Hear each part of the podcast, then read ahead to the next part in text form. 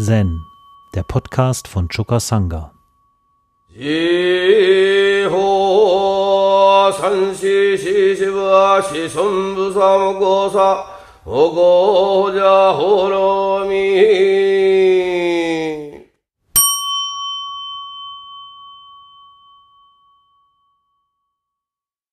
Heute ist ein besonderer Tag.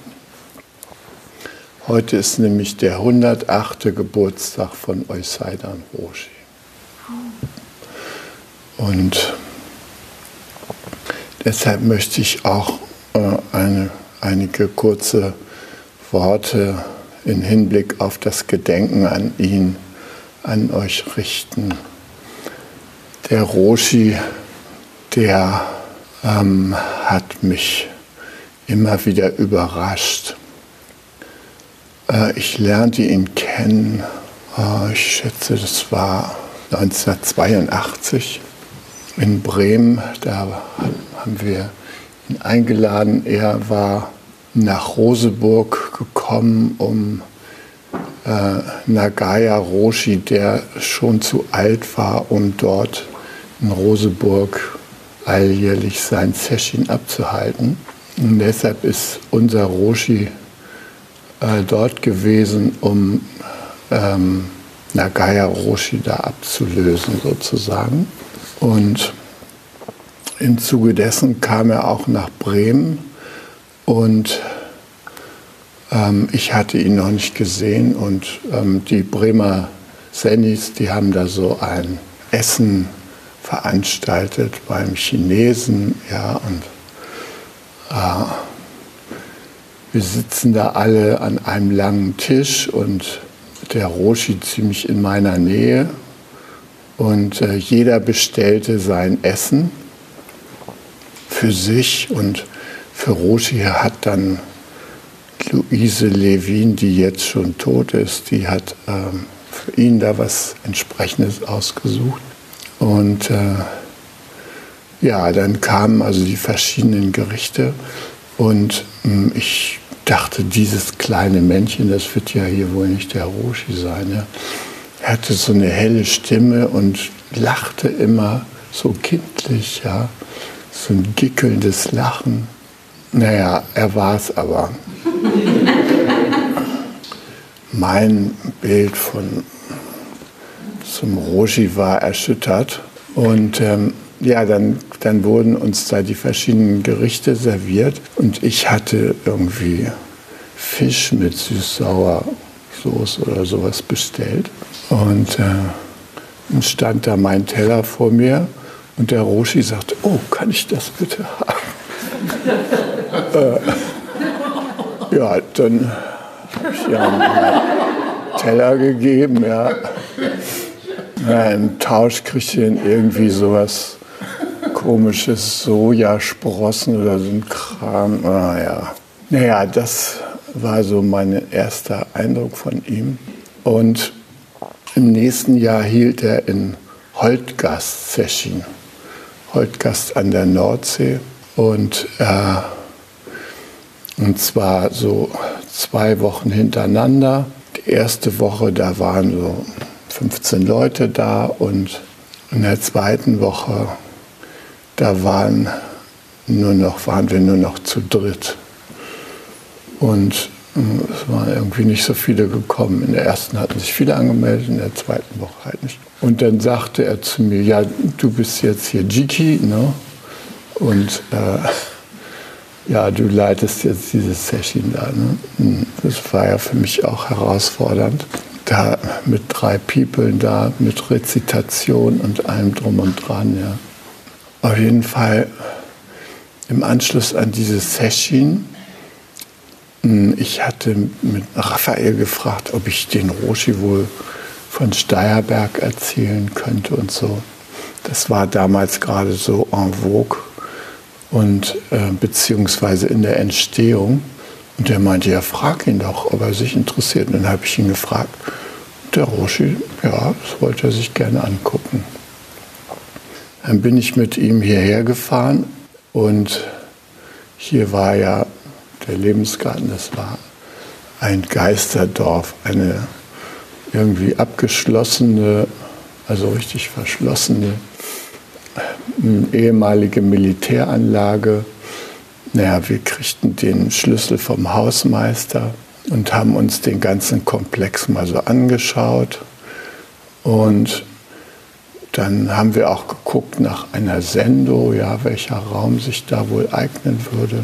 Und dann sind wir oben im früheren Aktenarchiv der Engländer. Das war so ein Bretterverschlag und äh, der Fußboden war so rauschbunt und vor allem waren da so Zement- und Betonteile, die da aus dem Dach gefallen waren, lagen auf dem ganzen Boden verstreut. Damals war ja die Zeit, wo immer wenn das Wetter gut war, Tiefflieger über die Siedlung kamen und äh, die orientierten sich immer an dem Schornstein mit dem Spitznamen der lange Karl. Und dann kamen sie, die durften ja nur 75 Meter nicht niedriger als 75 Meter, aber das bezog sich auf Wilhelmshaven, wo die starteten. Die blieben dann in der Höhe und dann kam die Landschaft so allmählich hoch. Bei uns sind wir dann schon auf 40 Meter über normal Null und da waren die halt nur noch 35 Meter über uns. Ja, und dann donnerten die darüber. Und wie gesagt, die Dächer, die haben darunter gelitten. Ja. Ähm, na gut, aber ähm, als der Roshi kam, saßen auf dem Dachboden äh, mehrere Rotschwänzchen und haben da gebrütet. Ja. Und äh, ja, die flogen da ein und aus durch das kaputte Fenster. Und dann sagte der Roshi, ja, ich würde die Sendo Vogelnestsitzhalle nennen. Äh, war für mich auch ein bisschen erstaunlich. In Bremen die Sendo, die hieß Meer der Güte Sendo.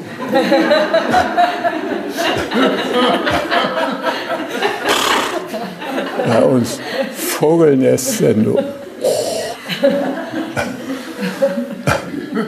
Man sah schon die Meisenknödel davor hängen. Ah ja, also kurz und gut, ähm, er begründete das dann noch. Wir gingen ja auch auf dem Gelände noch um die Gebäude rum. Und da waren überall diese großen Kiefern. Und diese großen Kiefern, die waren auch wirklich geeignet von ihren riesigen Astgabeln, ähm, dass man da in den Astgabeln hätte sitzen können. Ja? Und vor allem da hinten, wo das neue Passivhaus gebaut wurde. Da war auch so eine ganz eindrucksvolle Kiefer, also neben Ökologia da in der Gegend. Naja, und dann sagt er, ja, also die, da gäbe es eben zwei Gründe äh, dafür, dass das ein guter Platz mit Vogelnest wäre. Nämlich das eine ist, äh, die Kiefern, die erinnerten ihn an. Rinnsei pflanzte nämlich in einer wilden Aktion im Tempel des Wangpo Kiefern. Und der Wangpo, der kam dahin und fragte ihn, was machst du da? Ja, der war da am Wühlen und am Machen. Und dann sagte ich, pflanze hier Kiefern. Und dann sagte er, was soll denn das hier, die ganzen Kiefern pflanzen? Ja, er sagte Rinnsei, das mache ich zum Andenken für künftige Generationen. Ja? Und dann sagte ja Wangpo zu ihm, Dein, deine Worte werden auf der Zunge eines jeden Zen-Mannes in Zukunft gesprochen werden. Ja? Jedenfalls, ähm, das war die eine Szene, die er vor Augen hatte. Und die zweite war der Zen-Meister, Choka Dorin, ja, der nämlich tatsächlich in China gelebt hatte und der so ähnlich wie Franz von Assisi so ein gutes Verhältnis zu Tieren und der Natur hatte. Und der saß eben am liebsten in seiner Astgabel in so einer großen Kiefer und war da auch nicht runter zu bewegen und ließ sich von Affen und Vögeln da versorgen. Ja, ja Wasser wird er wohl auch irgendwie gekriegt haben.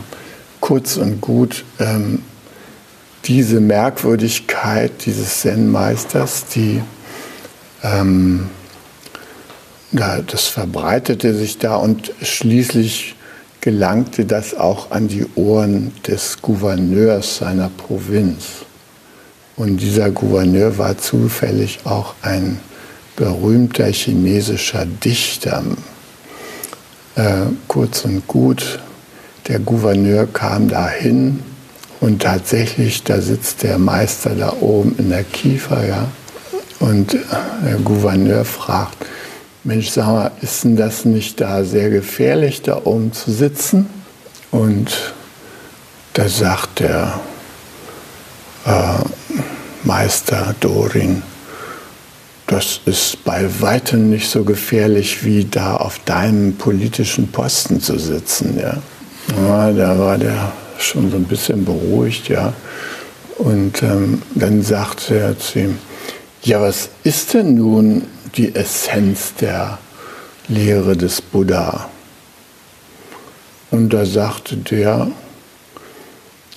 tue Heilsames, meide Unheilsames und wecke den Geist des Mitgefühls in deinem Herzen.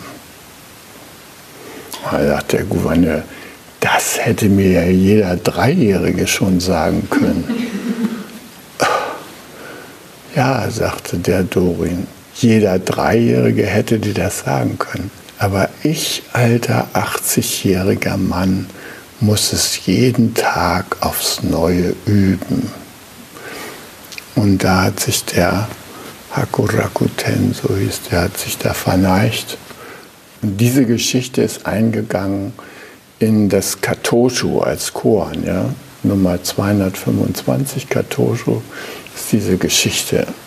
Und äh, Jürgen hat die Sache auch verarbeitet in seinen, in seinen Vorträgen ähm, über die Ursprünge der Permakultur, weil nämlich dieser Chokadorin auch äh, tendenziell so ein Permakulturmann, er hat jedenfalls sehr nachhaltig gelebt. Ja? Also ja, nicht viel gebraucht, ne?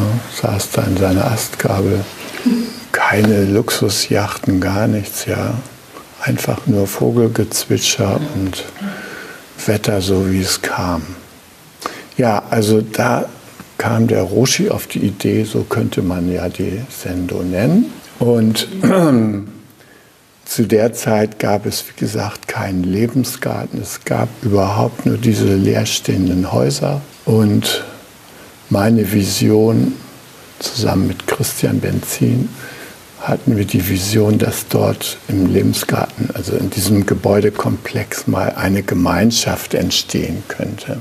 Und der Roshi fragte mich dann zum Schluss dieses Besuchs, äh, soll ich nächstes Jahr kommen und sollen wir nächstes Jahr hier Session machen? Da habe ich gesagt, ja gerne. Da hat er gesagt, wie viele Leute werden denn so ungefähr kommen? Dann habe ich gesagt, oh, so 20. Naja, das war natürlich sehr gewagt, wo noch gar keiner da war. Ja. Dazu zuzusagen, dass da 20 Leute kommen. Ja, und ähm, na gut, also der Lebensgarten wurde gegründet und der Roshi kam im nächsten Jahr und wir waren tatsächlich 19 Leute. Also irgendwie hat der Dama mich da beschützt äh, vor einer Blamage. Äh, natürlich war die Sendo noch ähm, nicht so wunderbar ausgebaut wie heute, aber wir hatten schon ähm, uns da große Mühe gegeben. Ich hatte meine letzten Ersparnisse da reingehauen in die Sendo.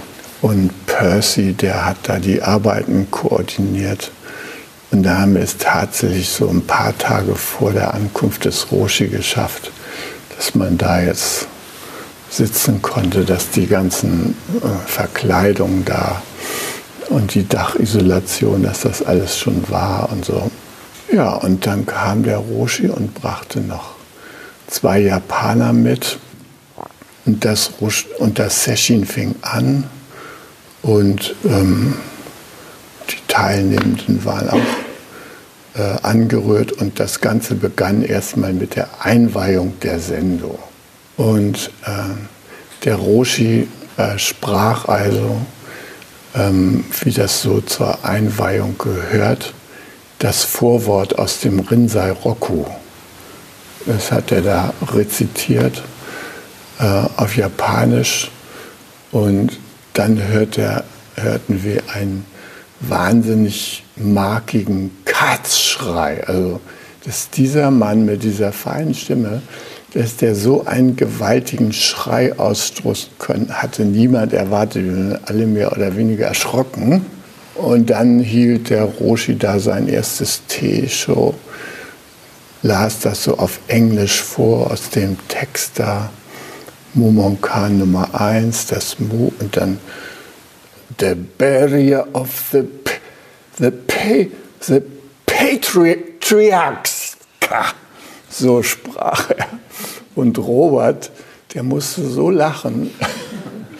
Und Gensern war, äh, der war der Begleiter, der war so aufgebracht, dass er ähm, so spontan da so reagierte. Ich sag's mal vorsichtig, ja.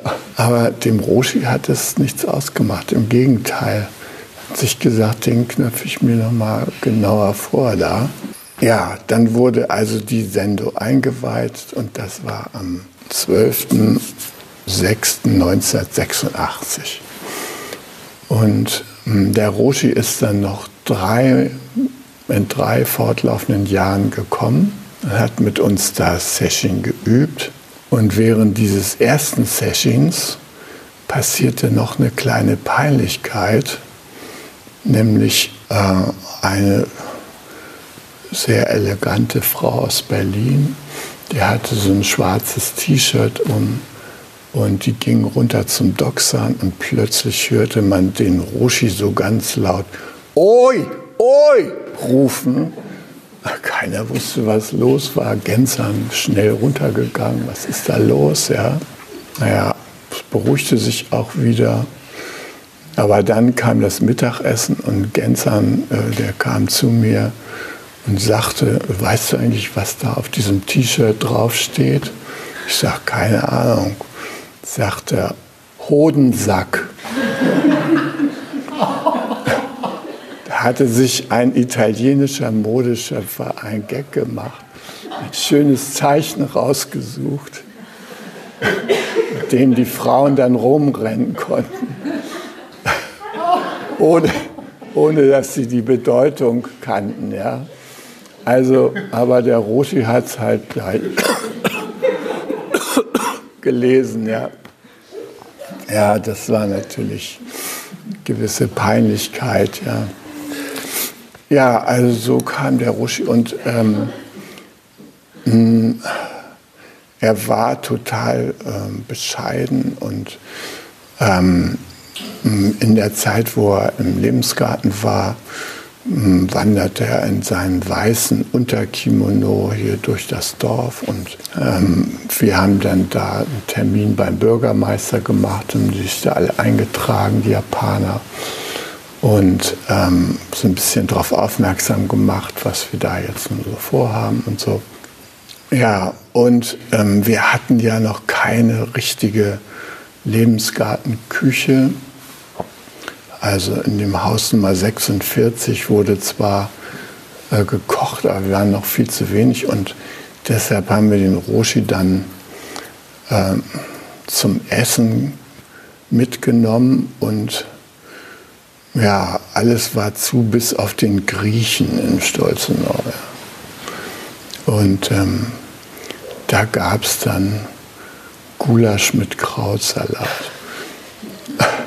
Der Roshi hat das stoisch gegessen, so ähnlich wie der Buddha, als der schon krank war und eingeladen wurde mit seiner Sangha von dem Schmied Chunda. Ja der hatte ein großes Essen für die Sangha gemacht und, unter anderem hat er da Schweinefleisch verarbeitet und ähm, seinerzeit hat der Buddha darum gebeten, dass nur er als Ehrengast dieses Schweinefleisch isst und dass die Sangha das nicht essen musste, weil der Buddha schon den Eindruck hatte, das ist nicht ganz koscher, ja, das ist irgendwie vielleicht verdorben.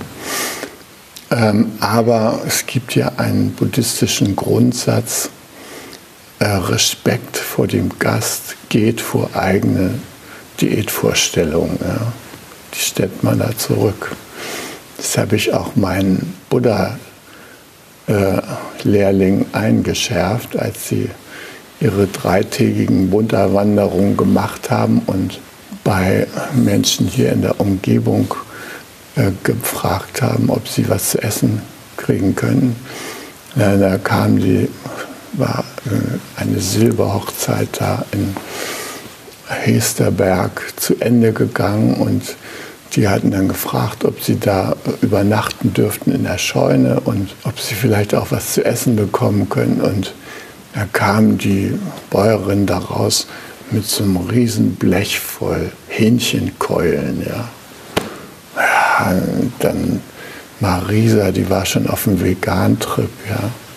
Aber ich hätte gesagt, also was ihr angeboten kriegt, wird gegessen. Da haben sie da brav Hähnchenkeulen gegessen und so. Roshi hat dann brav diesen Krautsalat mit Gulasch gegessen. Und am nächsten Tag hat er gekotzt.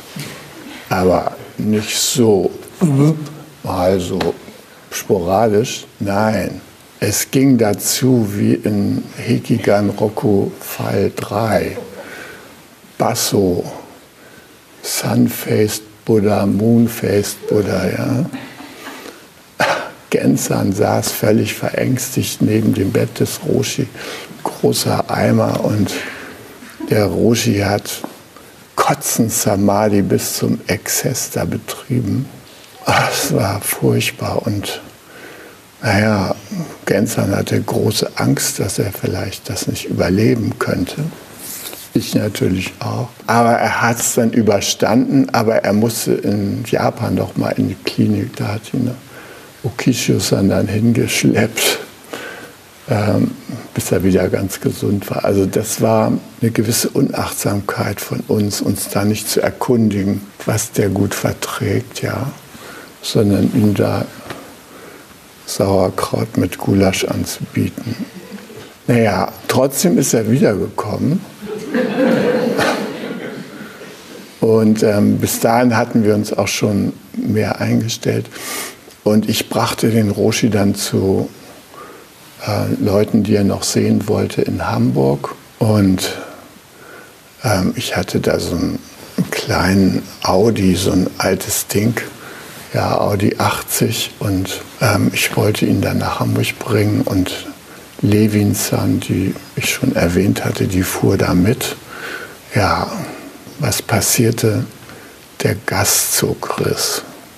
Äh, Auto äh, war nicht mehr so richtig fahrfähig. Ich habe dann mit so einem Hanfband so eine Notlösung gefunden, so direkt am Motor da das festgemacht, das Band und dann so unter der Haube durchgezogen durchs Seitenfenster. Ne? Fuhren wir weiter.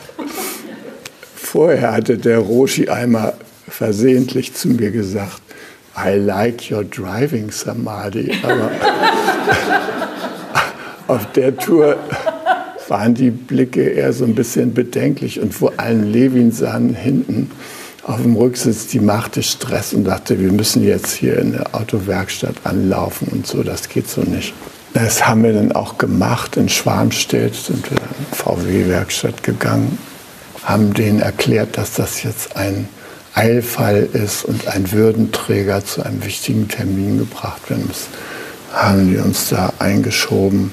Naja, dann sind wir da angekommen und beim Abschied vom Roshi da war sowas, wir sagen ja immer die Übertragung von Herz zu Herz. Und da haben wir so uns angeguckt und das war irgendwie so ein inniger Blick, ja. Also, er ging mir so direkt ins Herz und ich wusste, das ist mein Lehrer. Also mit dem gehe ich jetzt durch dick und dünn. Da hat er mich noch eingeladen nach Japan. Naja, also dann hm, waren ja Robert und ich 1987 hm, in Japan beim Roshi und hm, der Roshi hat uns dann äh, Buddha-Unterricht gegeben. Ähm, bis zu dem Tag, wo ich gesagt habe, ich möchte gerne zu Masanobu Fukuoka nach äh, Shikoku fahren, zusammen mit Margaret Kennedy. Und ähm, da war der Roshi so ein bisschen verschnupft.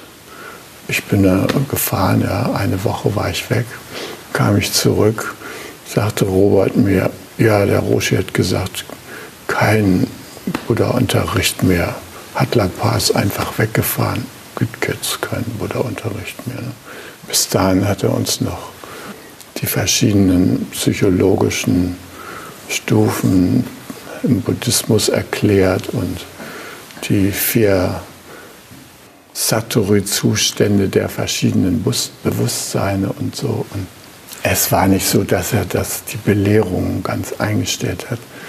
Aber wir sind dann noch, ähm, bin dann noch mit dem Roshi zum äh, Ninaji-Tempel gegangen. Da stehen so die fünf Dhyani-Buddhas so ausgestellt, ja, Shingon. Hat er mir erklärt, was die für eine Bedeutung haben. Naja, so bin ich dann immer wieder nach Japan gefahren, habe natürlich sehr viel vom Roshi äh, gelernt ähm, und war auch über seine Gelassenheit äh, verwundert. Also er ist nie irgendwie ausgerastet. Nur einmal hat er Robert und mich angeschrien, weil ähm, unsere Aufgabe war, vor dem Tokayan-Tempel den Kies zu haken und die runtergefallenen Kiefernadeln äh, aufzulesen. Und das war so mehr oder weniger unser allmorgendliches Außenrevier zum Reinigen. Und wir hatten dann beobachtet, dass jedes Mal, wenn wir gerade fertig waren mit Haken, dass dann da die kleinen Teufel ankamen. Da war so ein Kindergarten in der Nähe. Und diese vierjährigen kleinen Japaner, es war kalt draußen, mit nacktem Oberkörper, rannten die über das Tempelgelände und immer über unsere frisch gehakten Dinger sah aus, als wäre überhaupt nichts gemacht worden. Ja, und dann an einem Tag haben wir uns einfach so daneben gestellt und gechillt und haben die da laufen lassen. War uns egal, dass es da wild aussah. Und dann holte uns der Roshi und hat uns da zusammengestaucht. Was wir uns einbilden, dass wir nicht die übertragene Aufgabe erledigen. Ja? Und dann haben wir gesagt, ja, es ist doch so unsinnig, da immer wieder sauber zu machen und zu haken und alles. Und dann kommen gleich die Kinder da und machen es wieder alles chaotisch, ja. Da sagt er, was denkt ihr eigentlich, wie es mir geht, wenn ich euch unterrichte?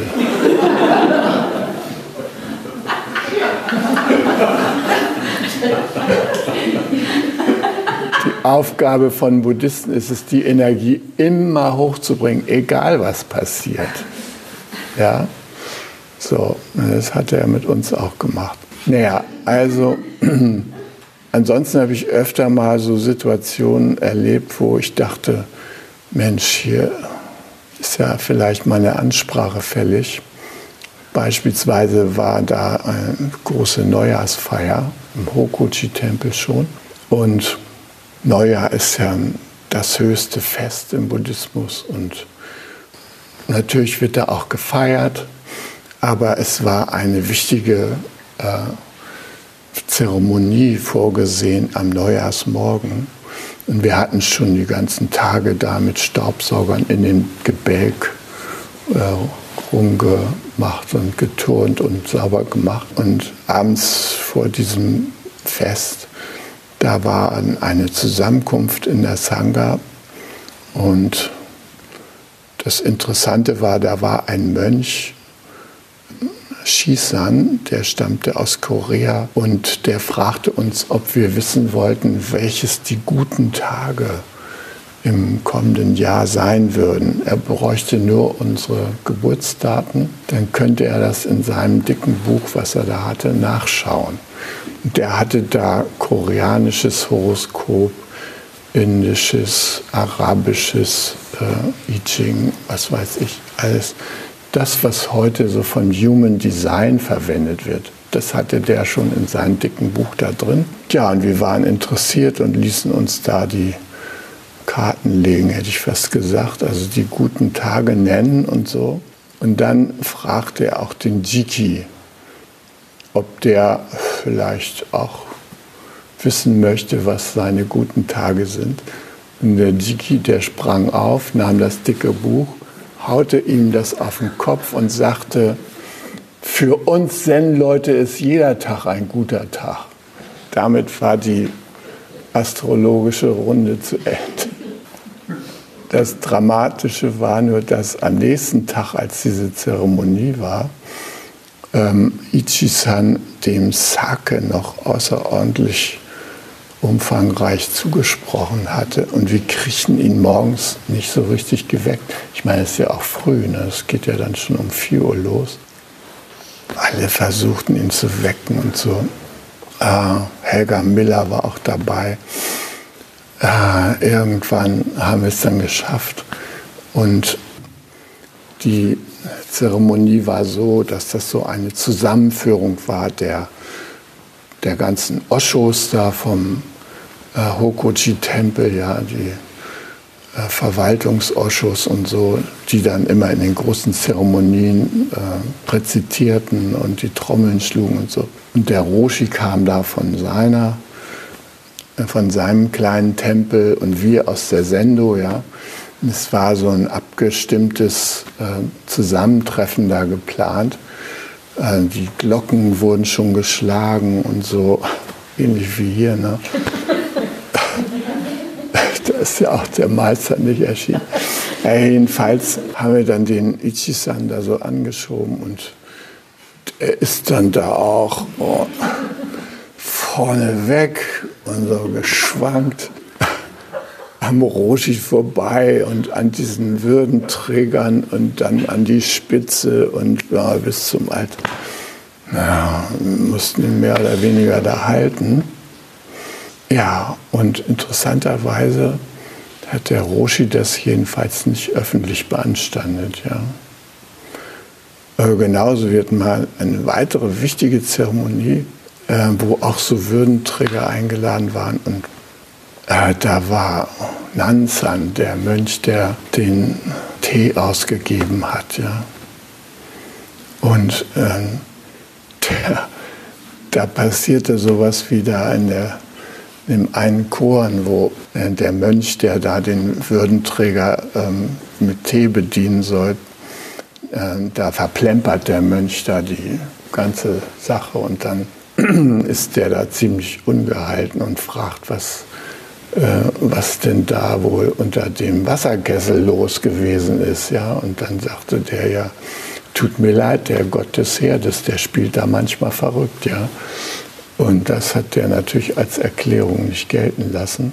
Also so eine ähnliche Szene haben wir da auch erlebt. Ja? Der plemperte da furchtbar rum. Und der Roshi, stoisch, guckte sich alles an, wartete, bis es dann doch klappte mit dem Tee. Ja.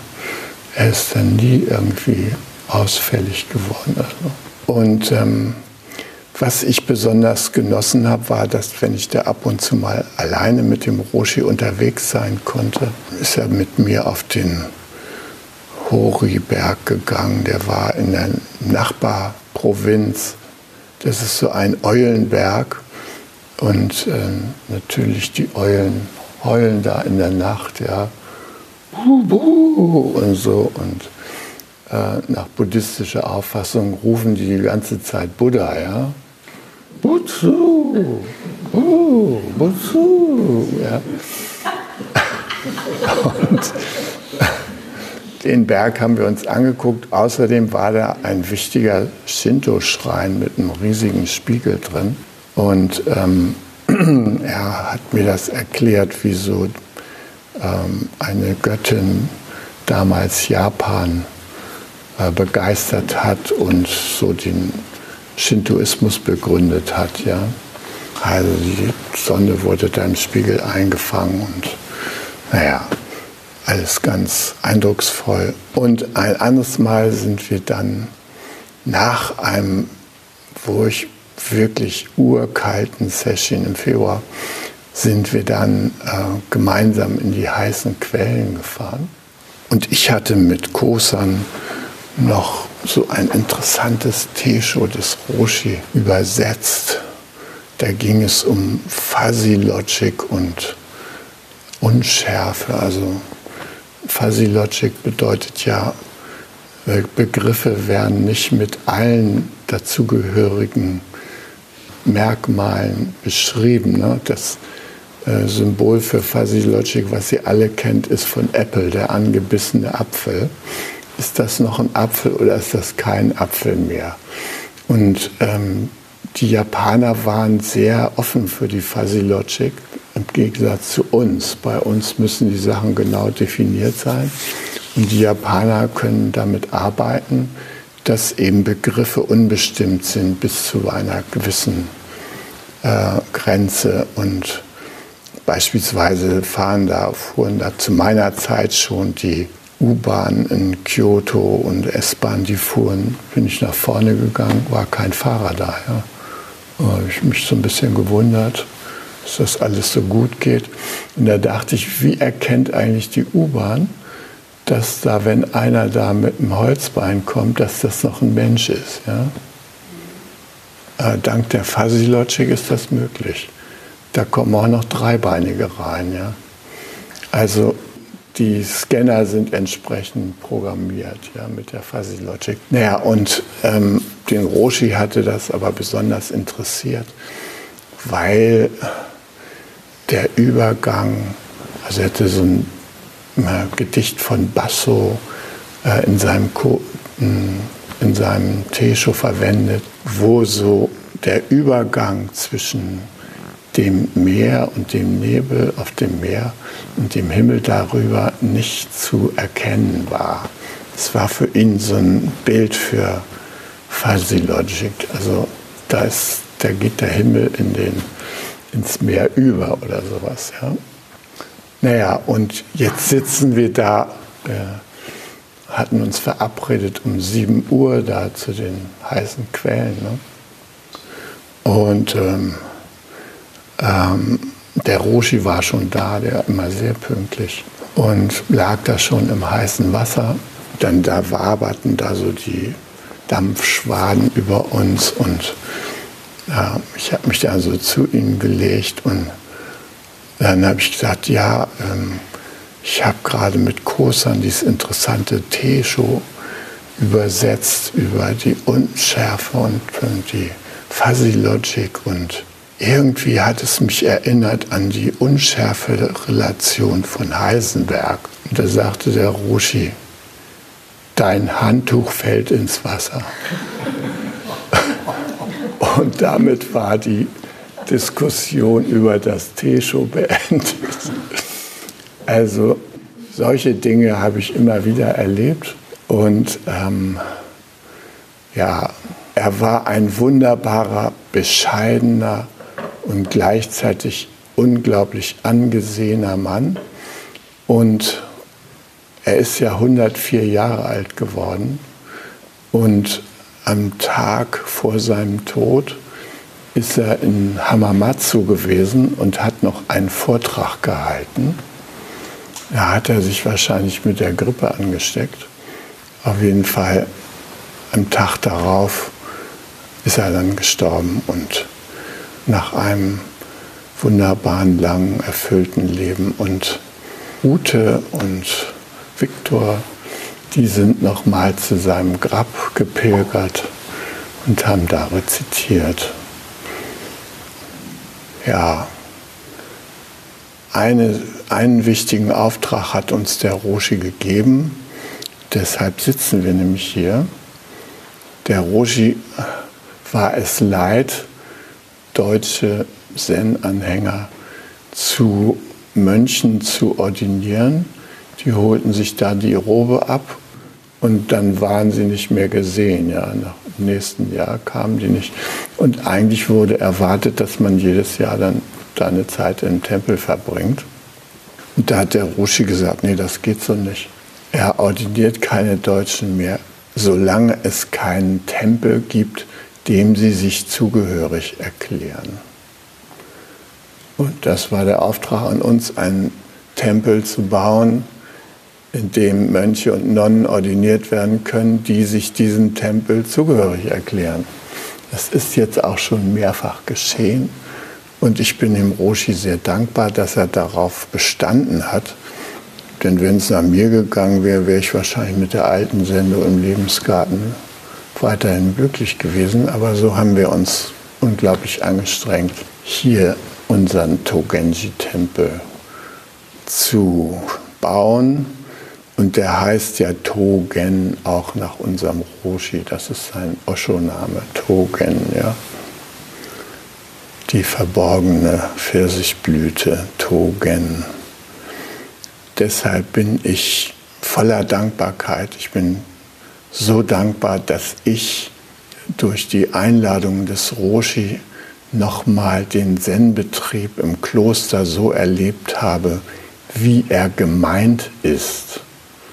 Ja, also wie er ursprünglich mal gemeint war. Ist ja in Japan auch mehr oder weniger in Teilen jedenfalls im Niedergang begriffen und von vielen Japanern werden die Zen-Tempel, selbst wenn da Mönche drin sind, mehr so als Museum angesehen, als, als Praxisstätten, die jetzt jedem Japaner offen stehen. Ja. Tun sie zwar, aber nee, da gehen die doch nicht so gerne hin. Und ähm, deshalb ist es auch wichtig, dass wir diese Tradition hier weitertragen und lebendig halten. Also wir haben eben unsere Art jetzt die alte Rinzai-Zen-Tradition aus Japan fortzuführen und in einer modernisierten Form so äh, zu praktizieren, dass wir auch Anhänger finden und äh, Leute, die diese Praxis schätzen. Und da ihr ja nun so zahlreich hier zu diesem Session gekommen seid, bin ich voller Hoffnung, dass wir diese Attraktivität hier mehr und mehr entfalten. Hi. Um jungen Menschen den Aufenthalt im Togenji zu ermöglichen, bitten wir um ihre Spende. Alle Spendenmöglichkeiten finden Sie auf chukasanga.de/spenden.